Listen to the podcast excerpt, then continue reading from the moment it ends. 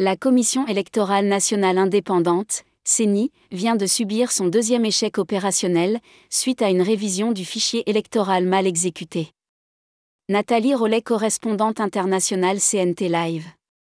L'opération de réception et de traitement des candidatures a simplement été boycottée par la classe politique, de toutes tendances confondues, en signe de désapprobation générale envers l'administration de M. Denis Kadima.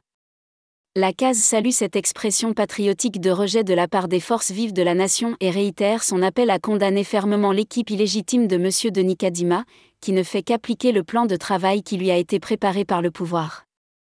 Jusqu'ici, Martin Fayoulou a raison.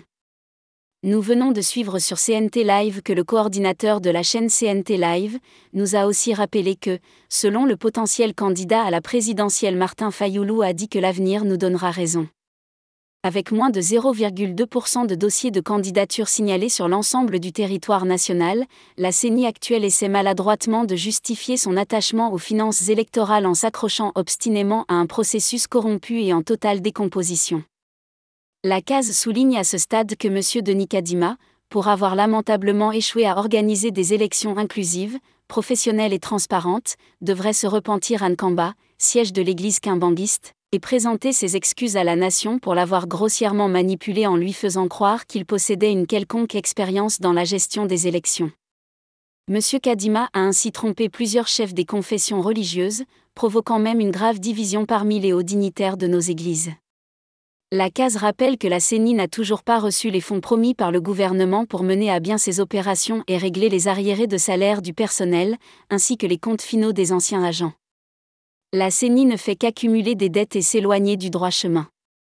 Dans cette opacité caractéristique, la CENI n'a encore rien dit concernant les machines à voter, dont 70% des kits doivent être retirés du service. Il en va de même pour les imprimés de valeur qui n'ont pas encore été commandés et tout le matériel électoral attendu. La case rappelle au soi-disant président de la République, chef de l'État, M. Félix Tshisekedi, qu'il est inutile de forcer l'implémentation de la gouvernance électorale en République démocratique du Congo en utilisant une machine rouillée et sujette à des scandales. La CENI Kadima, qui a tout essayé mais a échoué, tout comme la Cour constitutionnelle qui porte désormais les graves stigmates de compromission et des soupçons avérés d'avoir servi de terrain d'action aux criminels responsables de l'assassinat de Chérubin Okende, ont franchi la limite de l'acceptable. Ces deux institutions impliquées dans des scandales abominables doivent être entièrement renouvelées afin de garantir un processus électoral prometteur. Ainsi, leur recomposition s'impose grâce à un dialogue ouvert et inclusif. Si j'étais à la place Félix Tshisekedi, je démissionnerais. Rédaction InnoCNT Live. Vous êtes informé. Nathalie Rollet, correspondante internationale CNT Live. Merci Papa Inno, surtout à tous nos abonnés, n'oubliez pas de télécharger l'application CNT Live.